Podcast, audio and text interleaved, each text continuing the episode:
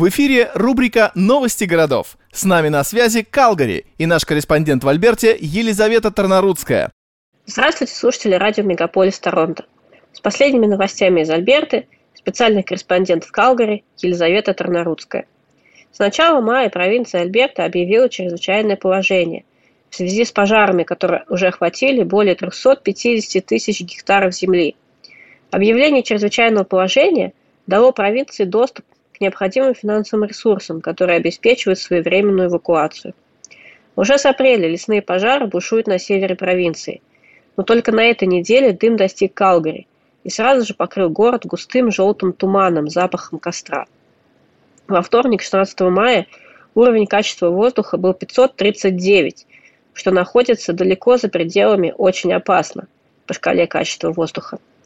Иными словами, калгарийцы в этот день вынуждены были дышать самым загрязненным воздухом на планете.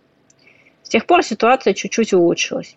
К пятнице можно было видеть солнце и даже голубовато-серое небо, но медики продолжают рекомендовать по возможности оставаться дома, так как потребление такого воздуха повышает риск раковых опухолей и неврологических заболеваний.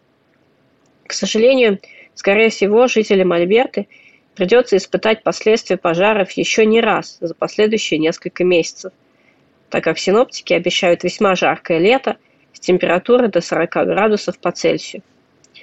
Из других городских новостей нельзя не упомянуть вышедшую на днях статью в Washington-Post. Инновационный урбанистический проект, осуществленный в Калгари, обратил на себя внимание ведущих урбанистов Северной Америки.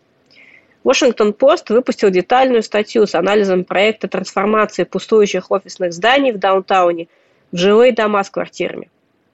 Когда в 2015 году город накрыл нефтяной кризис, огромное количество небоскребов опустело.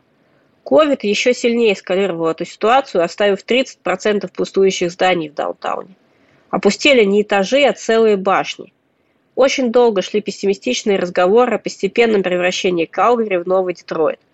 Однако городское правительство смело пошло на решение перестройки зданий. Первые жильцы уже въехали в небоскребы, и ожидается, что к концу года даунтаун станет еще более жилым. Также в планах переделка офисных помещений не только в квартиры, но и в школы, арт-центры, торговые помещения. Вашингтон-Пост подчеркивает, что многие города Америки, в первую очередь Вашингтон, будут заимствовать этот смелый опыт. Традиционно начало лета Калгари встречает масштабным фестивалем лилий, который в этом году пройдет в Калгари 4 июня.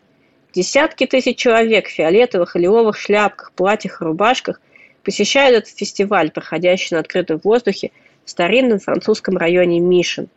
Все начинается с парада людей и домашних животных в диковинных фиолетовых костюмах и продолжается гуляниями на открытом воздухе с возможностью испробовать мультинациональную еду, послушать музыку, потанцевать и пообщаться с людьми вокруг.